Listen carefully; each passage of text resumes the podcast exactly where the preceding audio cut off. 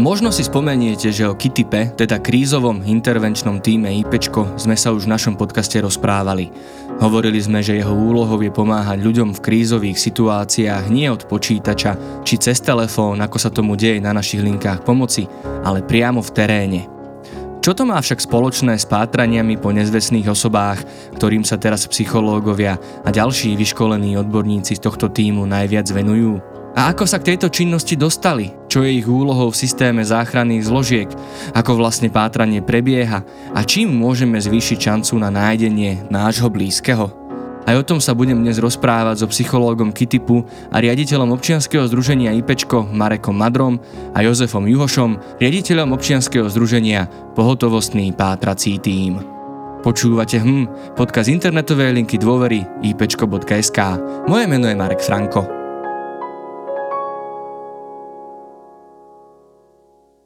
Tak ja som veľmi rád, že môžem v našom štúdiu privítať Jozefa Juhoša. Jozef, vitaj. Ahojte, zdravím vás, ďakujem za pozvanie. A aj nášho Mareka Madra. Marek, ahoj. Ahojte. Marek, začnem tebou, pretože my už sme sa o, o KITIPe, teda o krízovom intervenčnom týme rozprávali, ale skús nám prosím ťa pripomenúť, že čo ten tým vlastne robí, na čo slúži, na čo možno slúžil ešte pred tým pol rokom, kedy sme sa o ňom rozprávali. A možno, že kam ste sa posunuli v týchto dňoch alebo v tomto období, že prečo vlastne, akože sa teraz ideme rozprávať o, o pátraniach po nezvestných osobách. Krízový intervenčný tím IPčko vznikol ako reakcia na pandemickú situáciu, ako súčasť krízovej linky pomoci. S našimi kolegami sme sa dostávali do situácií, kedy sme videli, že ľudia naživo potrebujú odbornú psychologickú stabilizáciu, pomoc a podporu. A my sme vedeli, že máme na to patričné kompetencie, vzdelanie, že máme dokonca aj chuť a získali sme podporu našich partnerov, ktorí nám pomohli to celé rozbehnúť, technicky to nejako nastaviť a tak. Aby to bolo zrozumiteľné, tak len poviem, že môžete si to predstaviť tak, že keď sa niekde niečo deje, akutné, vážne, náročné, napríklad človek uvažujúci o samovražde je na Kolajniciach, tak takýto človek môže zavolať na našu linku, krízovú linku pomoci nula osem nula nula päť nula nula tri tri tri a naši psychológovia vedia sprostredkovať to, že za týmto človekom, ktorý sa trápi, ktorý je v tej úzkosti, príde naživo psychológ. Môžu tam pozvať aj záchranné zložky, ale teda jeden z tých tímov, z tých odborníkov, ktorý príde na miesto, tak je náš psychológ. My sme pred pár mesiacmi uvažovali nad tým, ako to celé ešte môžeme posunúť ďalej a byť ešte viacej užitočný. A už tak dlhšie sme pokúkovali po jednej takej organizácii, ktorá sa volá Pohotovostný pátrací tím a sme si sami hovorili, že wow, že to je úžasné, čo robia, že, že by bolo úplne fantastické sa spojiť a ono sa to podarilo a teraz aktuálne máme takú veľmi intenzívnu spoluprácu, skoro dennú denne sme v kontakte s touto organizáciou a, a snažíme sa pomôcť ľuďom, ktorí prežívajú nejakú ťažkú situáciu. Snažíme sa pomôcť ľuďom, keď prežívajú nejaké také náročné situácie, napríklad pri úteku z domu, alebo pri tom, keď sú nezvestní, alebo keď tá rodina o niekoho práve prišla, alebo ho hľadá, nevie vôbec, že kde sa nachádza. Tak toto je ako keby tá časť pohotovostného pátracieho tímu. Asi by bolo lepšie, keby už povedal viac. A naši psychológovia tam poskytujú vlastne pomoc a poradenstvo pre tie rodiny, alebo aj pre toho človeka, ktorého mm-hmm. nájdeme, nenájdeme a samozrejme aj prepájame celý ten systém tých záchranných zložiek, keďže my sme sa v týchto dňoch stali súčasťou mm-hmm. integrovaného záchranného systému, tak je to ďalší taký krok, ku ktorému nás vlastne inšpiroval ten pohotovostný pátrací tím a zdá sa, že naozaj vieme byť užitoční aj na tejto veľkej mm-hmm. národnej úrovni. Hej. To si ešte celé bližšie rozoberieme. Tak Jozef, prosím ťa, mohol by si nám predstaviť pohotovostný pátrací tím, čo robíte, ako ste vznikli, vlastne možno ako máte právnu formu, čo je vlastne pé pé té, teda pohotovostný pátrací tím? Tak pohotovostný pátrací tím je občianske združenie, ktoré sme založili v roku dvetisícdevätnásť, presnejšie v máji dvetisícdevätnásť, čiže fungujeme už viac ako tri roky. A naše občianske združenie sa zameriava na pátranie po nezvestných osobách. Na území Slovenskej republiky vlastne už máme teraz zastúpenie vo všetkých krajoch na Slovensku. Nenahrádzame políciu, ale sme vlastne ako taký doplnok. Ako ste vlastne vznikli? Čo bolo motiváciou pre založenie takéhoto občianskeho združenia? Toto asi nie je úplne bežná voľnočasová aktivita. Denne sa stratí na Slovensku niekoľko, len na Slovensku niekoľko desiatok ľudí, po ktorých je vyhlásené pátranie. ako po nezvestných osobách a preto sme videli potrebu v tom, ako pomôcť v tejto oblasti. Za tým je nejaký príbeh, že vlastne že nejaká konkrétna skúsenosť, že, že si videl, že naozaj, možno teraz strieľam do luftu, že teda tie možnosti polície alebo iných záchranných zložiek nie sú úplne dostatočné, že si sa chcel akoby pustiť do tejto témy, alebo odkiaľ prišiel ten nápad vôbec? Raz som bol v súčasťou jednej patracej akcie ako dobrovoľník a videl som vlastne, že ako to funguje, uh-huh. ako to nefunguje, čo tomu chýba, a čo by sa tam dalo vlastne zlepšiť a mohlo by to fungovať celoslovensky. Uh-huh. Ako vlastne oficiálne by malo alebo prebieha pátranie na Slovensku? Komu treba najprv zavolať? Čo sa potom deje? Aký je oficiálny postup? K pátraniu po osobách je prácou polície, čiže polícia vykonáva toto pátranie v prvom rade a my pôsobíme skôr ako taký doplnok, ako takí pomocníci, by som to povedal. Čo sa týka pátrania, tak príklad je nezvestný rodinný príslušník. Rodina príde na políciu, oznámi túto nezvestnosť, o čom sa spíše správa a polícia vykonáva toto pátranie. Mm-hmm. A dôležité sú informácie, dostatok informácií. Treba povedať všetko o osobe, čo mala oblečené, popis osoby, kontakty na priateľov, na známych, kde sa osoba často vlastne zdržuje, alebo kam chodieva, s kým sa stretáva, aké miesta navštevuje. Predtým, ako zajdete na políciu, treba kontaktovať iných rodinných príslušníkov a týchto známych, tej dotyčnej osoby, či náhodou nie je s nimi v tom momente, kedy naposledy videli a všetky tieto informácie potom následne oznámiť polícii. A čím viacej informácií, tak tým môže byť tá úspešnosť vypatrania osoby v krátkom čase. Je pravdou, že nahlasovať nezvestné osoby môžeme až po dvadsiatich štyroch hodinách od uvedomenia si, že nám ten človek chýba? Nie, tak toto je mýtus. Nezvestnosť osoby je možné oznámiť okamžite, najmä pri podozrení, keď, ako poviem taký príklad, že chodí Janko, chodí do školy ráno o ôsmej, prichádza domov o pol štvrtej. Teraz jedenkrát sa stane niečo, niečo inak a tá rodina už má podozrenie, že niečo sa vlastne mohlo udiať, že niečo nie je v poriadku a Jankovi zavolá, Janko má vypnutý telefón, už je tam vlastne to podozrenie. Po niekoľkých hodinách vlastne tá rodina už vie, že fakt, že niečo nie je v poriadku. A v podstate hneď ako je podozrenie, že niečo nie je v poriadku, možno potom obvolaní tých priateľov a známych, či náhodou nie je tam, treba vlastne volať hneď na políciu. Tak, určite treba najskôr kontaktovať známych a skontrolovať, kde sa zvykol pohybovať a keď vidíme, že niečo nie je v poriadku, tak...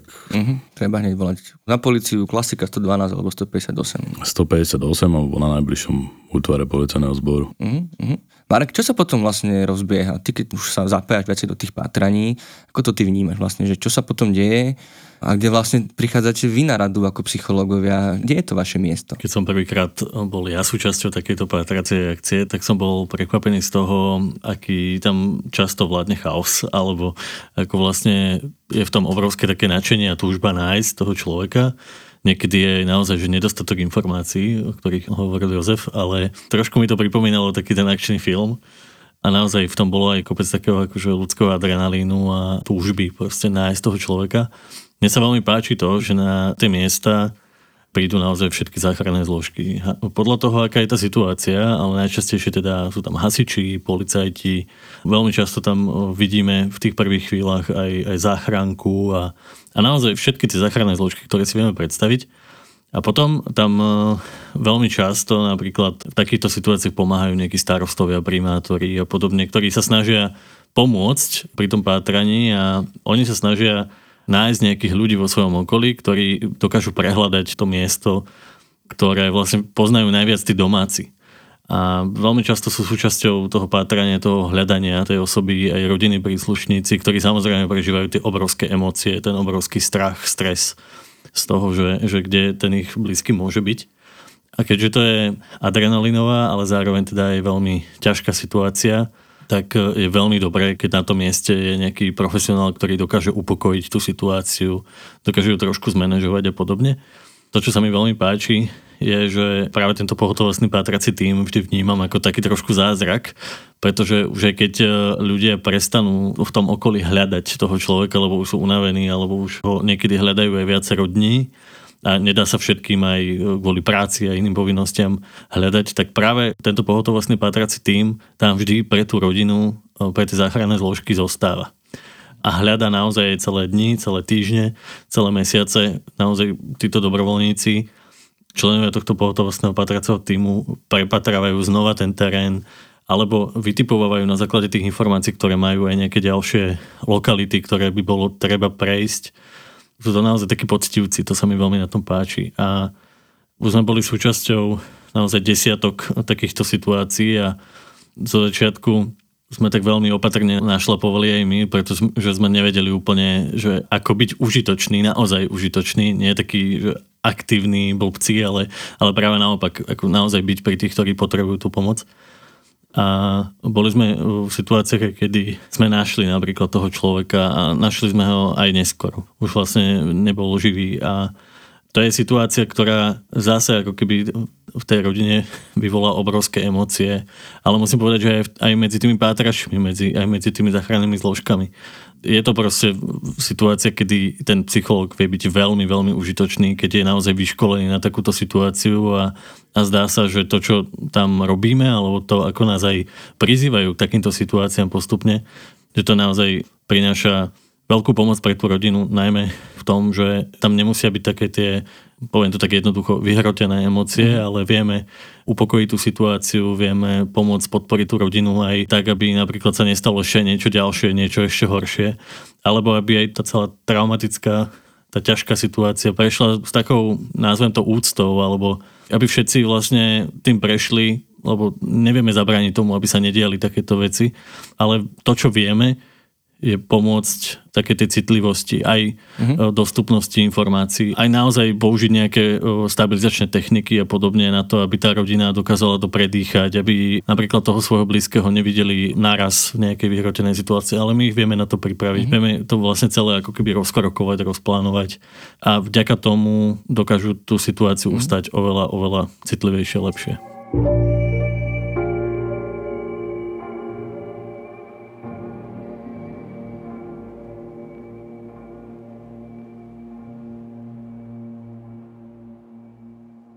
Ty si povedal vlastne tú jednu vec o poctivcoch.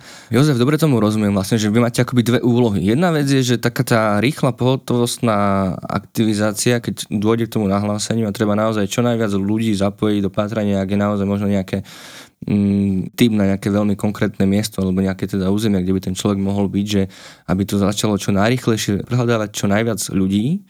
Alebo potom vlastne, keď sa to nedarí, keď vlastne tie akcie sú neúspešné a teda polícia samozrejme asi teda logicky nemá kapacity na to, aby pokračovala v pátraní ďalšie dni, týždne, mesiace, tak vy vlastne na žiadosť v rodiny naďalej pokračujete, vlastne prehľadávate tie ďalšie možnosti alebo to isté územie ešte podrobnejšie, až kým sa nepodarí toho človeka nájsť? Áno, tak v prvom rade, ako som spomínal, prvá rada je polícia. Je to pátranie po osobách je ich úlohou a my, ako si spomínal, ďalej pokračujeme v tom pátraní, keď polícia ukončí ten deň, napríklad pátrania, a my pokračujeme ďalej.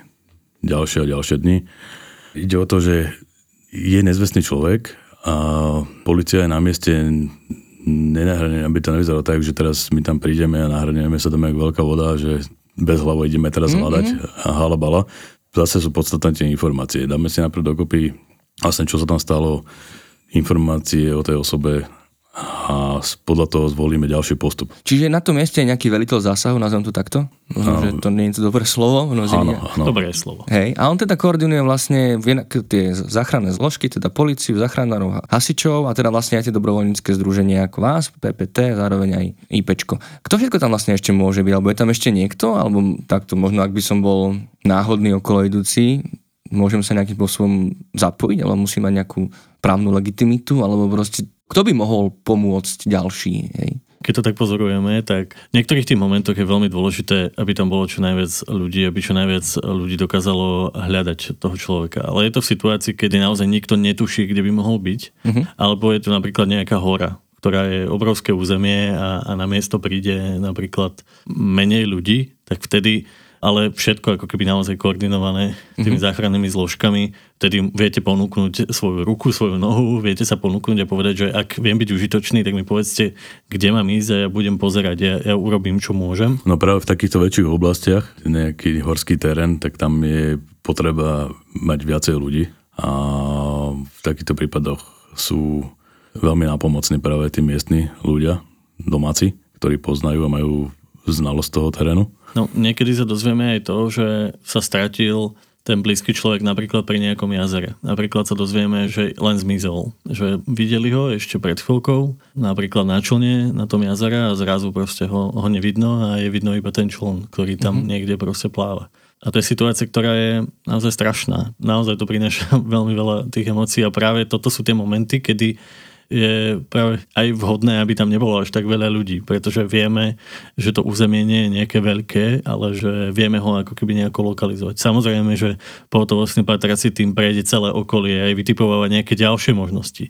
V tej chvíli sú všetky možnosti naozaj relevantné a to, že tá situácia takto vyzerá, ešte neznamená, že naozaj tam ako keby niekde spadol do tej vody a podobne. Ale často sa to stáva a potom vieme, že je žiaduce, aby tam bolo menej ľudí. A naozaj to celé koordinujú v prvom rade tie záchranné zložky, policajti, hasiči. A keď oni ako keby vyčerpajú tie svoje možnosti na to pátranie, tak potom sú tam títo ľudia z pohotovostného pátracieho tímu a veľmi často tam ale zostáva aj tá rodina s tou obrovskou nádejou, s tou túžbou nájsť toho blízkeho. Veľmi často tam aj prechádzajú rôzne také tie psychologické fázy takého toho uvedomenia si, že oni ho možno naozaj stratili a celé to prichádza náhle, nečakane. A je tam aj taká obrovská túžba, napríklad keď vieme, že je veľmi vysoká pravdepodobnosť, keďže sme vylúčili všetky tie ostatné možnosti, mm. kde by mohol byť, že naozaj v tom jazere bude. A ako dobrovoľník sa nemôžete ísť len tak potápať niekde do štyridsať až šesťdesiat metrovej hĺbky v nejakom jazere a potrebujete nejakých ďalších profesionálov, napríklad potápačov a podobne. A tento pohotovostný pátrací tím to vie celé ako keby zmanažovať, vie v tom celej tej rodine pomôcť a niekedy aj my keď sme na mieste, tak si želáme, každý deň si vlastne želáme, aby tá akcia skončila, aby sme to čakanie, tú obrovskú neistotu dokázali ukončiť akoukoľvek správou. Ale niekedy to trvá dlhšie, ako si to sami vieme predstaviť a ako si to dokáže predstaviť tá rodina. Uh-huh. Jozef, ty si spomenul na úvod, že každý deň sa na Slovensku stratí, alebo teda je nezvestných niekoľko desiatok ľudí, alebo niekoľko ľudí isto. Dá sa nejako povedať, že aké sú tie dôvody, respektíve, že či sú to len také tie v úvodzovkách plané poplachy, vlastne, že naozaj ten človek sa niekde iba zamotá, alebo proste sa mu vybije telefón, alebo proste ide niekde, kde zvyčajne nechodí a, a vlastne tá rodina ako keby hneď spanikári, nazvem to takto, alebo naopak sú to také vážnejšie prípady, že naozaj sú to veci, ktoré možno nekončia dobre. Čo sú teda tie dôvody, pre ktoré vás ľudia kontaktujú, pre ktoré sa ľudia stanú nezvestnými? Tak máme takých päť dôvodov nezvestnosti. Najčastejšie sa jedná o maloleté osoby, chovancov reedukačných centier. Týchto prípadov je najviac. Na Slovensku ich je najviac a vlastne sú, sa opakujú. Čiže... To sú čiže... mladí ľudia, ktorí ujdú z takéhoto zariadenia. To sú mladí ľudia, ktorí ujdú z takéhoto zariadenia a aj keď sa ich podarí vypatrať, tak o deň, dva, tri sú znova v patraní. Čiže týchto prípadov je najviac. Potom tam máme, bohužiaľ na druhom mieste, či teraz čo sme ako postrehli, tak sú samovraždy. To je vlastne tá najsmutnejšia vec.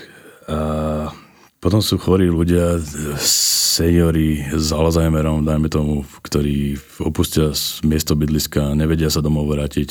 Väčšinou sa pohybujú po meste, v mestskej hromadnej doprave. Títo ľudia sa ale väčšinou nájdú v tých väčších mestách. To sa ich podarí nájsť ešte v ten deň, vo väčšine prípadov.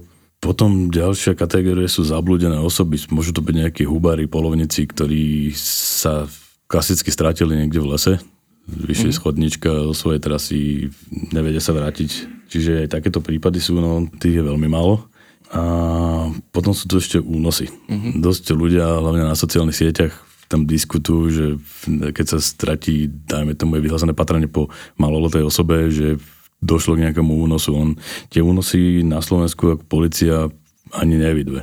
Pokiaľ príde k únosu, teda nezvestnosti maloletej osoby tak ten únos je zo strany jedného z rodičov, čiže mm-hmm. taký, je to taký ako rodičovský boj, únos. Boj no, o dieťa. No, no, no. Ale ten pán to nemá takový ten právny status toho akoby únosu, ako si ho predstavujeme. Nemáme tu evidované takéto udalosti. Ako keby že... taký únos naozaj cudzej osoby mm-hmm. pre dieťa, tak sme nemali mm-hmm. našťastie na Slovensku. Čiže najviac z tých, z tých redukačných mm-hmm. centier, to mladiství, to je na dennom poriadku, opakuje sa to pravidelne a mm-hmm. tých samovrážd je čoraz viac. Čiže dobre tomu rozumiem, že vlastne väčšina tých prípadov, že väčšina sa vám podarí nájsť tých ľudí živých. No bohužiaľ za posledné dva roky už by som nepovedal, že to je... Uh-huh. Že vlastne aj v tých iných kategóriách vlastne tých seniorov alebo tých stratených ľudí, že môže to dôjsť do takého tragického konca, že, že sa naozaj stratia, alebo že to pátranie trvá tak dlho vlastne, že neviem, napríklad na nejaké podchladenie alebo niečo vlastne, že... to skončí tragicky. Sú, sú také prípady, ale väčšinou teraz ide o tie samovraždy. Tých, mm-hmm. tých asi tak najviac.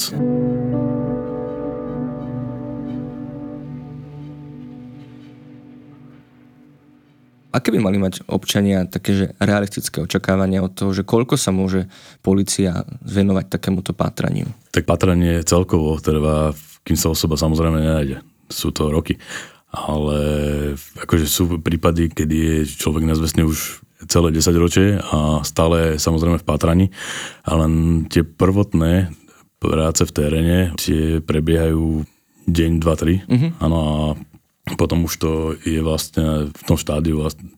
Hej. Ja sa pýtam preto, lebo že či presne keď po tých dvoch, troch dňoch tí príbuzní začnú sledovať, akoby čoraz menej ľudí prichádza do toho terénu a čoraz menej tých záchranných zložiek sa začína zapájať do toho procesu, či tam presne nenastáva nejaká frustrácia alebo nejaké sklamanie alebo hnev vôbec na tú celú situáciu a to ma privádza opäť k Marekovi.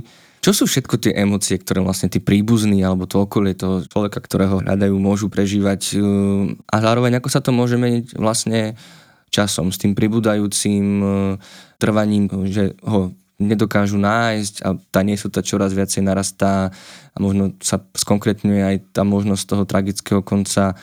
Čo sa vlastne deje v ľuďoch v takejto situácii? Keď sme pri takýchto situáciách, tak to, čo si veľmi často uvedomujem, je, že každý z tých ľudí, ktorí sú nejakým spôsobom do toho zapojení, tak to prežíva inak.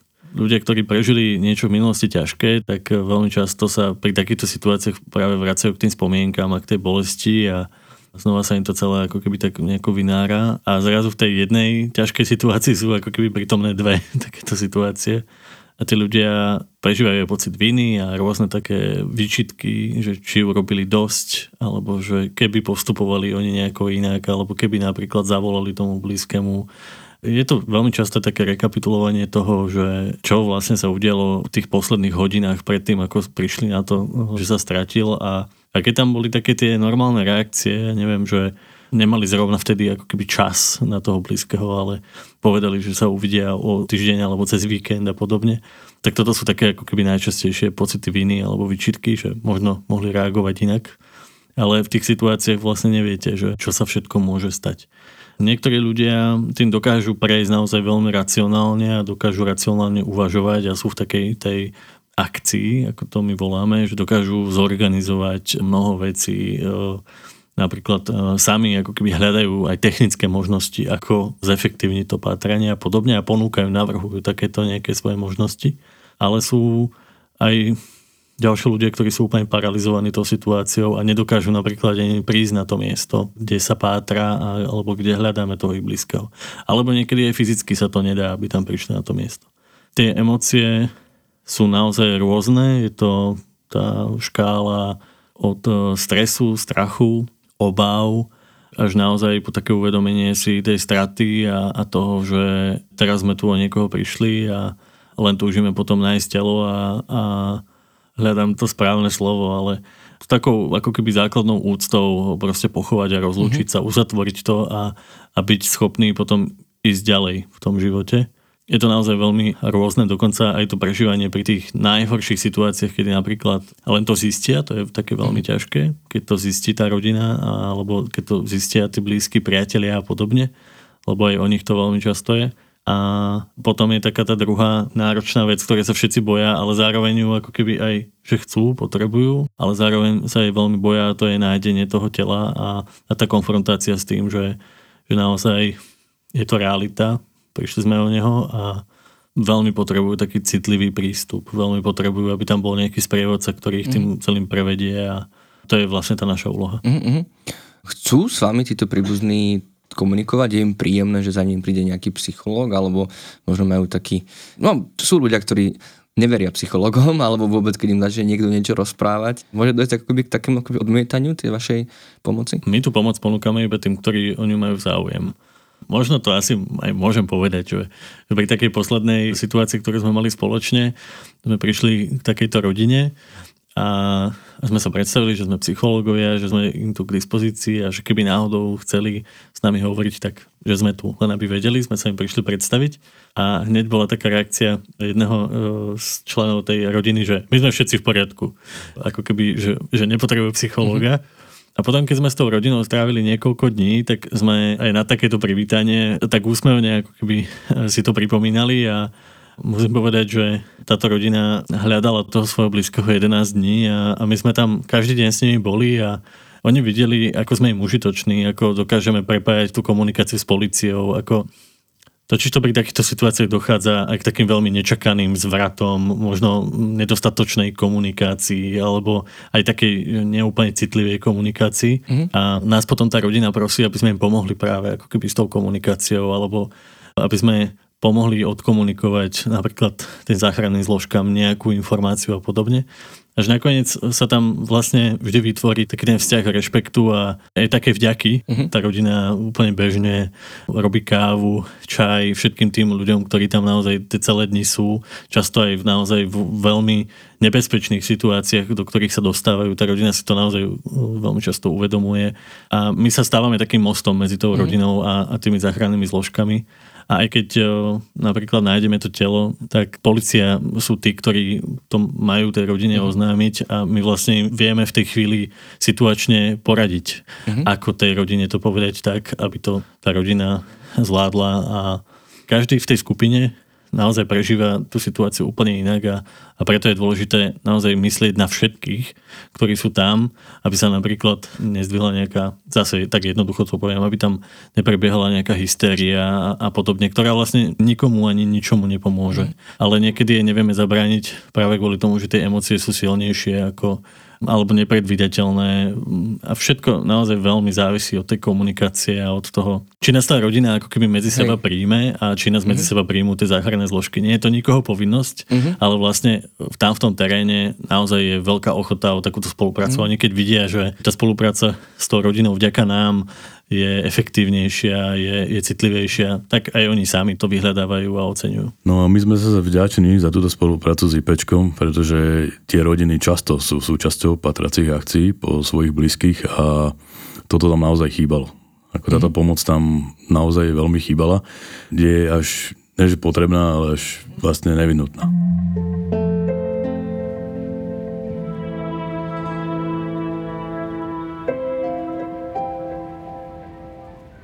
Tak keď hovoríte o tom, že to chýbalo a vlastne, že čo všetko môže nefungovať, my sme si to ešte lepšie predstavili. Aké teda dôsledky môže mať to, keď nefunguje tá komunikácia medzi rodinou a medzi tými záchrannými zložkami a zároveň aké dôsledky vlastne môže mať pre rodinu to, že prežije takýto extrémny stres, ktorý nikto neušetrí a vlastne aké akoby následky v jej ďalšom živote toto môže mať? Tak toto je skôr otázka na Mareka, ale akože my sa vždy snažíme súcitiť s tou rodinou a vlastne spolu s nimi prežívať to, čo oni prežívajú v tej danej chvíli a byť im takou oporou. No len nie sme profesionáli práve v tejto oblasti a mm-hmm. preto... Ale hatí nejako vlastne ten priebeh toho pátrania, pokiaľ tam tá komunikácia nefunguje?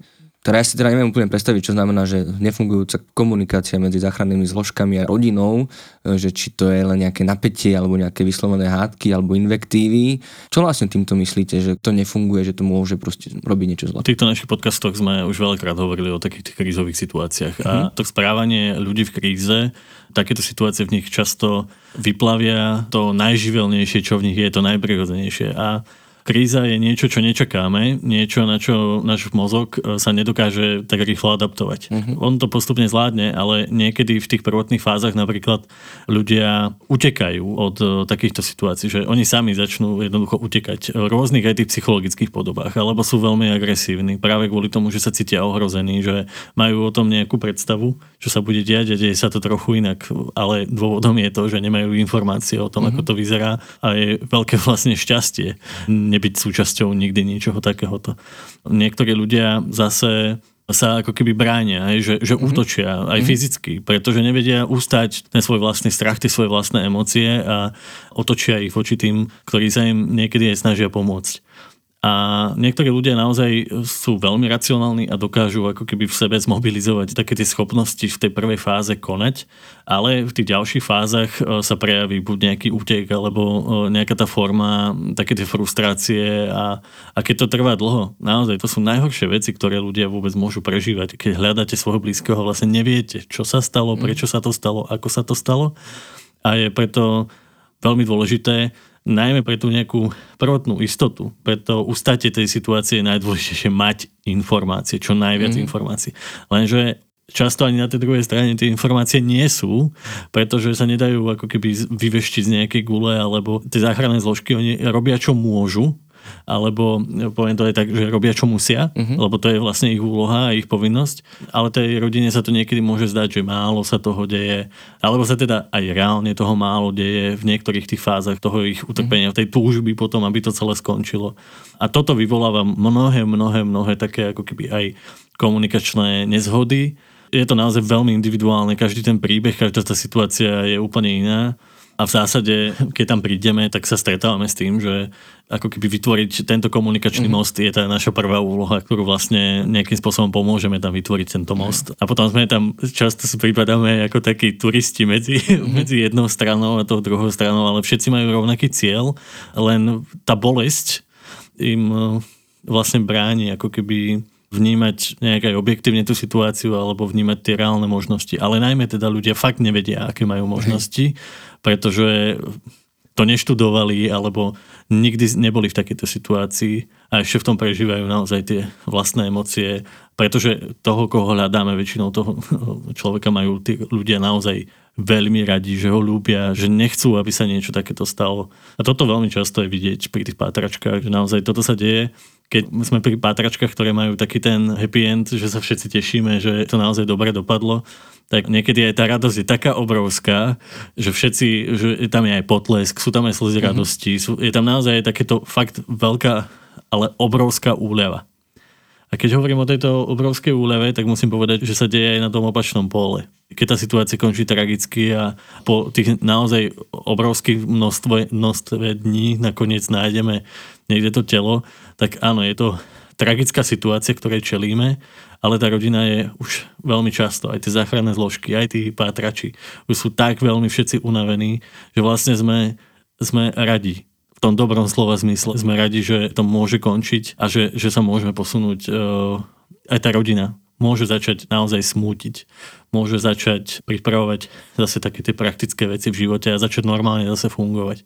Je to samozrejme veľmi ťažké, ako pri akejkoľvek strate, ale ten pocit úľavy prichádza aj na tom opačnom pole. Mm-hmm.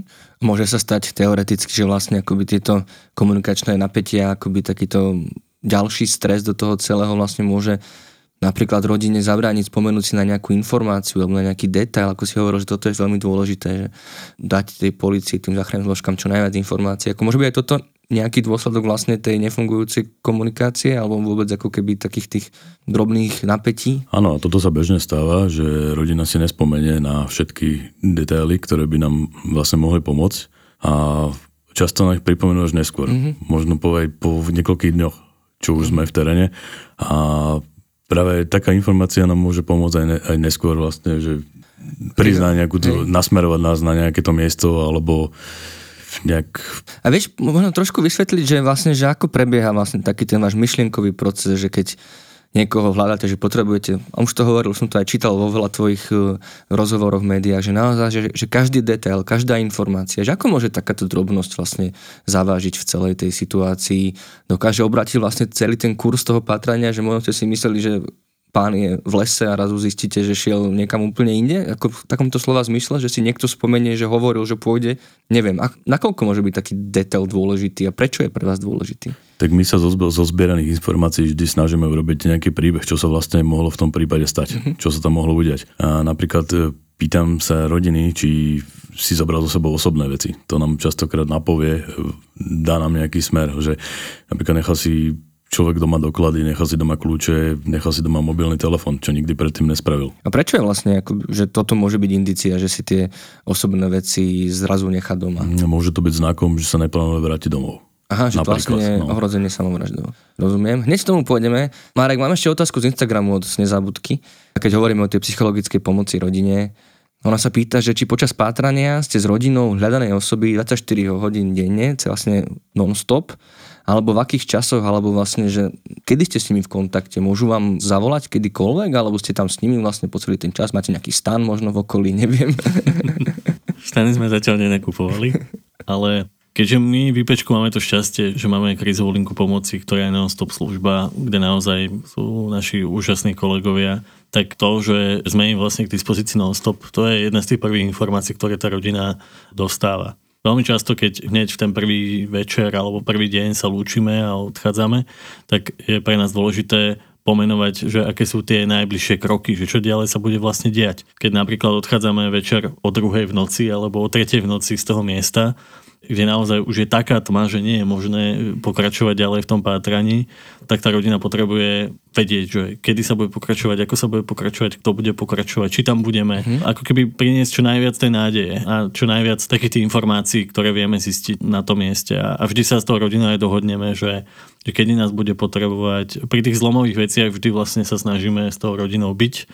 Tie naše skúsenosti sú také, že, že niekedy tá rodina naozaj potrebuje, aby sme tam boli od rána do večera s nimi, keď sa pátra, a niekedy tá rodina nás potrebuje práve ako keby pri týchto zlomových mm-hmm. momentoch, ktoré som popísal predtým, keď napríklad sa len spustí to pátranie a keď končí to pátranie. Alebo nás veľmi často kontaktujú aj v priebehu tých dní, napríklad, že nemôžu spať, čo by mohli robiť, ako by mohli to celé ako keby ustáť lepšie. Hovoríme o tom, že napríklad je dobré navštíviť obvodného lekára, aby vedel, že toto sa v tej rodine práve deje, aby mal nad tým kontrolu, aby poradil tej rodine, keďže ju aj tiež lepšie pozná, ako to celé ustáť. Tak keď tá rodina bude potrebovať napríklad lekárskú pomoc, aby už nemuseli veľa toho vysvetľovať, čo sa vlastne deje. Ale naozaj sa stáva, že, že sme s tou rodinou v zásade skoro každý deň v kontakte. Niekedy sme tam fyzicky, niekedy naozaj o, máme takú tú mm-hmm. dištančnú podporu. Hej. A ako dlho to vlastne môže trvať, keď naozaj k tomu nájdeniu, k tomu vlastne akoby skorému, šťastnému koncu nepríde, že vlastne to pátranie môže pokračovať aj ďalšie týždne, aj mesiace, že ako dlho vlastne túto podporu im poskytujete? A ešte teraz spojím s tou predošlou otázkou, ktorá nám ostala visieť vo vzduchu, že čo sa deje, keď vlastne toto ošetrenie tohto stresu nepríde, že aký to môže mať dôsledok pre tých jednotlivcov alebo tú rodinu samotnú. Ak vstúpime raz do toho vzťahu, do toho kontaktu s tou rodinou, tak sa snažíme jej dávať tú podporu toľko, koľko ju potrebuje. Niekedy tá rodina sa pýta, že ako dlho to bude trvať. To je práve ako keby tá otázka, na ktorú my nepoznáme odpoveď. Ani to nevieme nejakým spôsobom ovplyvniť, ale vieme im pomôcť to ustáť, to zvládnuť. My sme v kontakte s tými rodinami v zásade aj potom, ako to celé skončí. Máme rodiny, ktoré prichádzajú k nám ďalej ako keby na nejaké poradenstvo a podobne, ako zvládnu napríklad ten smútok, to naštartovanie toho ďalšieho života, čiže neviem to ako keby časovo ohraničiť, pretože to je ako keby vzťah, ktorý vytvoríme pri ťažkej situácii, a keď tá rodina má pocit, že a má, mimochodom to je veľmi dobré, že má dobrú skúsenosť so psychológom, že zrazu proste vnímajú aj celú túto oblasť podpory a pomoci úplne inak vďaka tej skúsenosti s nami. Potom aj ich napríklad nasmerovávame na nejakú terapiu a podobne. Hej. A keď, a tá, tá, tá, čo tá sa môže otázka, stať, keď vlastne by toto telo neošetríte? Keď prechádzame niečím ťažkým v živote a nemáme pri sebe dostatok takých tých zdrojov, ktoré nám pomôžu to celé ustáť. Pod tými zdrojmi môžeme myslieť naozaj dobré vzťahy, ľudí, ktorí vedia prečítať, že aké sú tie naše potreby a dokážu nám ich nejakým spôsobom pomôcť naplniť, tak môže sa stať, že si to tie ťažké situácie, tie ťažké momenty, napríklad tú ťažkú komunikáciu nesieme ďalej potom zvyšné roky života. Boli sme v kontakte s rodinami, ktoré takéto situácie prežívali pred niekoľkými rokmi a doteraz sa, sa budia zo sna doteraz sa nevedia vysporiadať s tým, čo sa im vlastne udialo, vnímajú to ako krivdu, stále prežívajú ten hnev voči záchranným zložkám, voči tej situácii, dokonca aj voči tomu blízkemu, o ktorého prišli. Ako keby ich tá situácia zablokovala v tom živote a, a nedokážu sa posunúť ďalej. Môže sa to volať aj trauma, môžu sa rozbehnúť rôzne psychické ťažkosti, nejaké psychické ochorenia dokonca. V hraničných situáciách to môže končiť aj fatálne a je to o tom, že ako vlastne naozaj získame tú podporu. Niekedy toho psychológa v tej situácii nepotrebujete, ale je to naozaj veľmi dobré, je to naozaj veľmi dobrá skúsenosť mať ho tam pri sebe a, a keď takúto možnosť máme, že to vieme ponúknuť tej rodine, tak my v zásade chceme. Mhm. A keďže my sme tam ako súčasť toho pátracieho tímu, tejto organizácie, ktoré tu práve predstavujeme, je tu Jožko vedľa mňa, tak musím povedať, že my tam vytvoríme ako keby jeden tím, ktorý tí pátrači stále ako keby hľadajú a prinášajú stále tú nádej, že sa tu niečo naozaj robí, že niekto predsa len hľadá, že, že oni dokonca naozaj to dokážu zmanažovať aj cez také možnosti, ktoré možno si nevedia predstaviť ľudia, že, že prídu nejakí psi a hľadajú toho človeka ako šani so svojimi psami a vytrénovanými, vycvičenými na toto alebo na takéto situácie, alebo potápačov, keď ich potrebuje tá rodina. Toto dokáže ten pohotovostný pátrací tím zmanažovať a my sme pri tom a my sme ako keby taký ten ďalší doplnok tej služby, do tej skladačky toho, aby to čo najrychlejšie tá situácia skončila.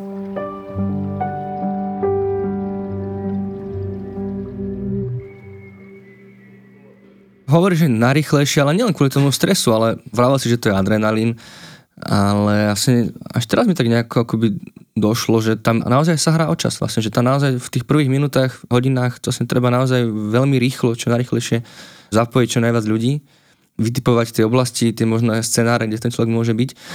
A preto možno sa spýtam, že vás oboch, ako, že v čom sú pre vás špecifické vlastne situácie, kedy je podozrenie, že ten človek je v ohrození samovraždou a teda pátrate po človeku, ktorý mohol pristúpiť k takémuto činu. Je to v niečom iné, ako možno v iných situáciách, alebo je to možno len emočne iné? Pre mňa to situácia iná nie je.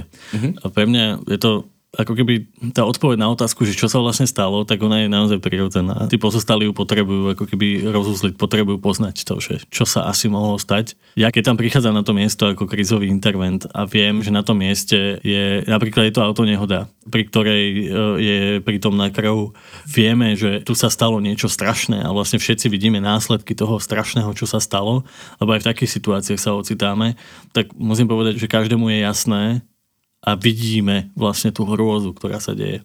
Ale pri tom pátraní je tá obrovská neistota, pretože ako keby nemáme uchopené to, že čo sa stalo.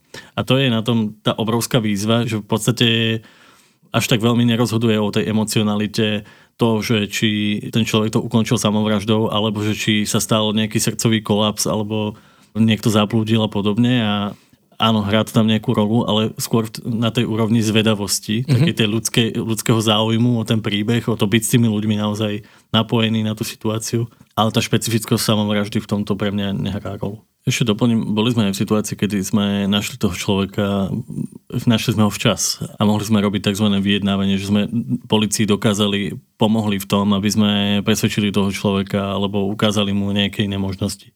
To sú také tie chvíle, kedy na jednej strane sme veľmi radi, že sme ho našli, že je živý a že máme možnosť ešte nejakým spôsobom ovplyvniť to, že či sa tu stane tragédia alebo nie. A vtedy naozaj profesionálne postupujeme tak, ako nám to tá situácia dovolí, respektíve tak, ako máme. Ale musím povedať, že je to samozrejme veľmi náročné. Hrá sa o čas, ale v situáciách, kedy toho človeka hľadáme dva, tri, štyri, päť, šesť, sedem, osem, desať, dvanásť, pätnásť dní, tri týždne, tak tam ako keby sa stále, stále viac a viac počítate s tým, že prídete na to miesto už neskoro. Mhm. Stále viac a viac si to tá rodina pripúšťa, stále viac a viac si to pripúšťate vy. Ale ten tlak na ten čas naozaj je, je najmä ako keby v tých prvých minútach, v tých prvých hodinách, keď prichádzame na to miesto. Alebo mm. už keď sa vlastne dozvieme o tom, že sa to deje, tak naozaj my sa musíme mm. veľmi rýchlo zmobilizovať, veľmi rýchlo musíme prísť na to miesto. niekedy ma prekvapuje, že na tie miesta veľmi často prichádzajú práve títo dobrovoľníci z pohotovostného pátracieho tímu oveľa skôr ako polícia alebo tieto záchranné zložky. A už ako keby pátrajú, už naozaj hľadajú toho človeka a využívajú tie možnosti, ktoré majú. Mimochodom v tom hrá veľkú rolu aj nejaké technické vybavenie. Napríklad, keď hľadáme v noci, tak, tak môžeme hľadať v noci, ale keď nevidíme ani päť metrov pred seba, tak sa veľmi ťažko hľadá. Môžeme mať baterky, môžeme mať rôzne pomôcky, ktoré nám pomôžu ako keby hľadať toho človeka a napríklad ten náš tým je vybavený termovíziami. To sú ako keby také okuliare, cez ktoré vidíte aj v noci. Čiže aj toto technické vybavenie veľmi výrazným spôsobom môže urýchliť celý ten proces mm-hmm. nájdenia toho človeka, najmä v tých prvých hodinách. A možno v tej organizácii toho pátrania, keď je naozaj silné podozrenie, že mohlo dojsť teda k ohrozeniu samovraždou, vytvára to nejaký väčší tlak presne na ten čas, na vás, akoby na tú aktivizáciu čo najviac ľudí alebo správne vyhodnotenie tých možností alebo tú lokalizáciu? Keď vychádzame do terénu, tak nikdy nevieme, čo nás čaká, o aký prípad sa jedná, vlastne dozvieme sa to už na mieste, kde tieto informácie zozbierame a z toho si zložíme vlastne nejakú tú udalosť. Uh... Ja keď pozorujeme Jožka, keď prídeme na tie miesta, tak a vidím, že ako on dokáže naozaj zmobilizovať veľký tým ľudí okolo seba, dokáže zmobilizovať, často aj tak ako keby pozbudzuje tých policajtov a pozbudzuje všetkých tých ľudí, ktorí sú na tom mieste, že veď poďme, robme, takéto máme skúsenosti, tak to by to mohlo ako keby teraz prebehnúť, že, že dáva tú svoju obrovskú profesionalitu.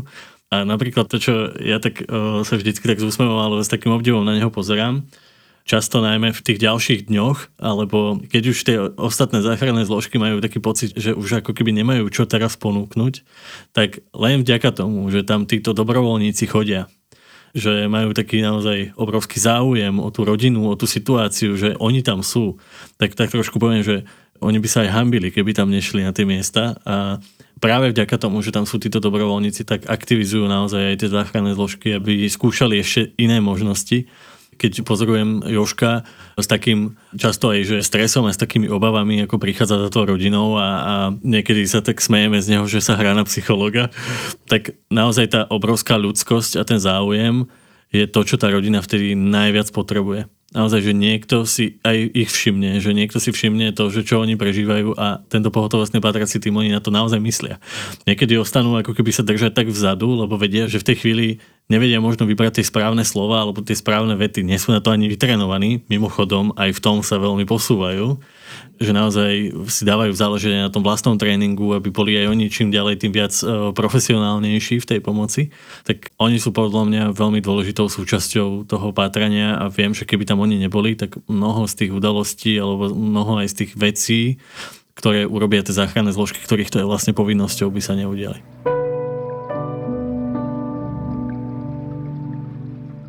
Stále hovoríme o príbuzných, ako keby to vždy dopadlo nejako zle. Čo prežívajú vlastne tí ľudia, ktorých sa podarí nájsť živých, a možno, že čo prežili, v akom sú v nejakom rozpoložení v tej chvíli? Často sú veľmi dezorientovaní, sú veľmi vystrašení, keď vidia tých policajtov a vidia všetkých tých ľudí, ktorí tam na tom mieste ich hľadajú, tak často sa aj hanbia, alebo sú veľmi zmetení mm-hmm. z toho, čo sa tu vlastne deje. Takže tá radosť, že som z toho vyslobodený z tej situácie, v praxi naozaj vyzerá trošku inak a skôr je to taká tá veľká úľava, že môžem ísť domov, môžem sa zohriať a najradšej by tí ľudia chceli mať od všetkých pokoj, ale aj tá prítomnosť tej rodiny. A veľakrát je ako keby, tiež úplne otvorene poviem, že nie vo všetkých rodinách sú tie vzťahy dobré. Niekedy zase tí ľudia na to zareagujú tak, že sú nahnevaní, že začnú kričať na toho človeka, ktorého sme hľadali, že, že kde bol toľko a, a či nevie si zobrať so sebou telefón a podobne. Mm-hmm. Tie situácie sú naozaj rôzne, ale tá úľava, to tam je vždycky, len niekedy to je ťažké priznať. Aj, jasné. Jozef, Marek to už spomenul, že aj IPčko je teda, alebo Krízový intervenčný tím je súčasťou integrovaného záchranného systému. Tvoj pohotovostný pátrací tím tiež. Čo to vlastne znamená? Aké práva a povinnosti z toho vyplývajú? Áno, od roku dvetisícdvadsať sme tiež súčasťou integrovaného záchranného systému a vlastne môžu nás využiť štátne zložky, môžu nás prizvať operačné stredisko na patraciu akciu, čo poviem, doteraz sa však nestalo ani raz a väčšinou chodíme na žiadosť buď policie, rodinných príslušníkov alebo potom sami sa rozhodneme, že ideme vykonávať pátraciu akciu na základe informácií. Máme Facebookovú stránku, kde máme momentálne už nejakých štyridsať tisíc sledovateľov a práve tieto sociálne siete nám pomáhajú sa dostať k informáciám a skontaktovať sa s tými rodinami nezvestných osôb, ktoré vlastne nás sami oslovujú a požiadajú o tú pomoc. Na našu krízovú linku dokonca volajú ľudia, ktorí sú nezvestní. Mali sme niekoľko situácií, kedy oni nabrali odvahu a, a pýtajú sa, že ako sa vlastne môžu vrátiť, ako vlastne môžu dať o sebe vedieť, že sú v poriadku, ale zároveň prechádzajú takými tými, naozaj proste sú to obavy z toho, že čo sa stane, keď niekto vlastne príde na to, že kde sú, keď budú teda nájdení. Mm-hmm. My samozrejme postupujeme tak, ako nás zákon zaväzuje postupovať, ale to, že sme, že sme súčasťou integrovaného záchranného systému, pre nás znamená najmä to, že, že ten štát nejakým spôsobom vyjadruje, tou registráciou vyjadruje, že, že si myslí, že dokážeme byť užitoční v niektorých situáciách. Nás polícia veľmi často prizýva k takýmto udalostiam, veľmi často chcú od nás tzv. Krízovú intervenciu a výjazd toho krízového intervenčného tímu. Veľmi často potrebujú aj zverejniť rodine alebo nejakým blízkym nejakú psychologickú linku. To je veľmi často práve tá naša. To, že sme súčasťou integrovaného záchranného systému, znamená, že nám napríklad sto dvanástka alebo nejaká z týchto linií, ktoré všetci poznáme, dokážu bez akýchkoľvek obav prepojiť toho človeka v úzkosti a, a ak napríklad potrebuje najmä psychologickú pomoc a nie napríklad zdravotnú pomoc, tak ho dokážu poslať za nami. Mm-hmm. Len ho jednoducho prepoja. Hej. Ja by som ešte doplnil k tomu kontaktovaniu. Vytvorili sme aj mobilnú aplikáciu Patro. Je dostupná bezplatne pre systémy iOS a Android a vlastne v tejto aplikácii zverejňujeme nezvestné, aktuálne nezvestné osoby. Čiže keď má niekto stiahnuť túto aplikáciu, tak včas sa dozvie o osobe v pátraní, a ktorá je možno práve niekde v jeho blízkosti, ktorú možno práve pred chvíľkou niekde zahliadol, a takto nás vie rýchlo kontaktovať. A túto aplikáciu využívajú dosť aj využíva aj polícia, čo sa takto stretávame, takže vieme, že častokrát ju používajú a už niekoľkokrát pomohla. Mhm. Dobre, myslím, že sme na konci, tak poďme možno nejakým záverečným radám, odporúčaniam alebo takým typom. Áno, je to situácia, do ktorej sa nikto z nás nechce dostať a teda verme, že sa ani nedostane, že by niekto z našich blízkych sa dostal do pátrania, ale teda keby náhodou k tomu došlo, čo teda odporúčate? Čo by sme jednak e, mali robiť prakticky? Čo sú tie najlepšie kroky hneď v tom úvode toho pátrania? Čo treba spraviť, aby sme zvýšili tú šancu na nájdenie toho našeho blízkeho? A zároveň, že aj čo by nám mohlo tak e, psychicky pomôcť v tomto celom? Tak najlepšie je tomu predísť. Viac si všímať svojich blízkych, ich zmeny správania a predchádzať vlastne tomu, mm-hmm. aby sa osoba stratila. Takže dôležité je predchádzať tomu, no ale pokiaľ už sa to stane, tak potom, ako sme už spomínali, zozbierať čo najviac informácií a kontaktovať políciu a záchranné zložky. Čiže akýkoľvek detail, úplne nejaká čokoľvek. Hlúposť, všetko vám môže pomôcť. Čokoľvek. Častokrát je úplne ten najmenší detail, čo sa človeku zdá, že by to mohla byť úplná hlúposť, tak mm-hmm. to je práve to, čo nám najviac pomôže. Nasmerovať sa a vydať sa nejakým vlastne tým smerom a vytipovať nejakú lokalitu, kde sa tá osoba aj nakoniec nachádza. Mm-hmm. Marek, z tvojho pohľadu, čo by sme mali robiť, aby sme možno to tak dokázali vstrebať, aby sme možno si udržali tú chladnú hlavu? Alebo je to vôbec vítané, aby sme mali v takejto situácii chladnú hlavu? Ja mám pocit, že potrebujeme najmä ľudskosť, dovoliť životu, aby nejakým spôsobom proste prúdil. Chcem povedať, že tie výzvy, ktoré nám život prináša, nám prináša preto, lebo mám takú skúsenosť, že že to je niečo, čo nás môže veľmi veľa naučiť, čo nás môže veľmi veľa obohatiť. Je to samozrejme ťažké to hľadať v tej situácii, kedy prežívame tie ťažké momenty, kedy sa deje niečo, čo fakt neočakávame. Vtedy pozerať na tú situáciu ako na niečo, čo dokáže ten život niekam posunúť. Tak trošku filozofujem na schvál, pretože niekedy nevieme zabrániť tomu, že sa to deje.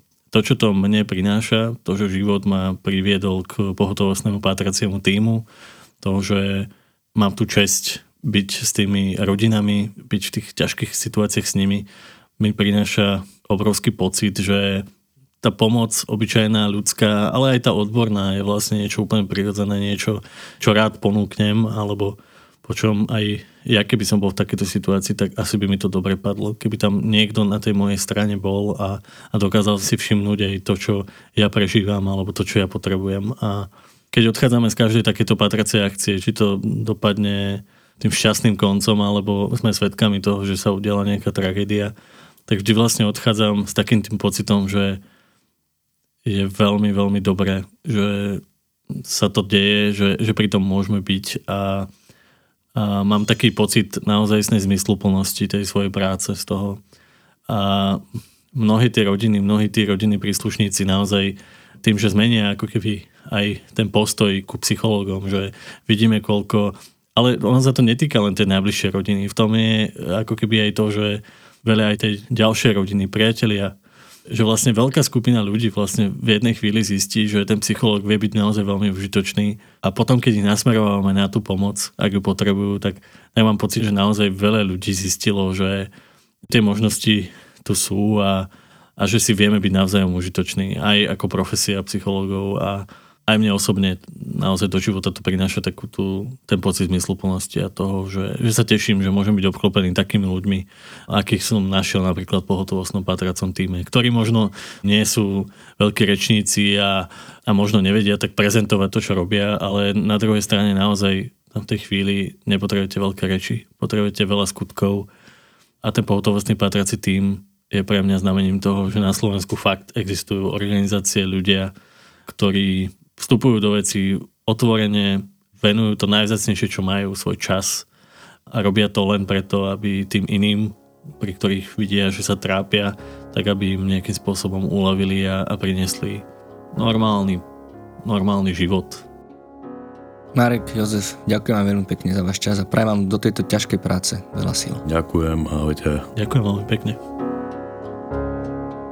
A ja už len na záver pripomeniem, že nie len v krízových, ale aj v akýchkoľvek iných náročných situáciách sa na odborníkov z í pé čko bodka es ká, z krízovej linky pomoci a z dobrej linky môžete obrátiť prostredníctvom chatu, telefónu, e-mailu a videohovoru dvadsaťštyri hodín denne, sedem dní v týždni. Za podnetné otázky k tomuto dielu ďakujeme Nezábudke a Lucii. Ak by ste nám takto chceli pomôcť aj vy, sledujte náš Facebook a Instagram. Ak je vo vašich možnostiach podporiť nás a tvorbu odborného a pomáhajúceho obsahu finančne, využiť môžete portály Patreon alebo Darujme. Ja som Marek Franko a tento podcast pripravujem v spolupráci so psychológmi Marekom Madrom, Lenkou Nemcovou a špeciálnou pedagogičkou Zuzanou Juránekovou a nájsť a počúvať ho môžete pomocou podcastových aplikácií či na webe alebo YouTube kanály IPčka. Ďakujeme za to, že nás počúvate, zdieľate a za akúkoľvek vašu pomoc, ktorá nám pomáha pomáhať. Teším sa na vás pri ďalšom dieli a dovtedy nezostávajte sami.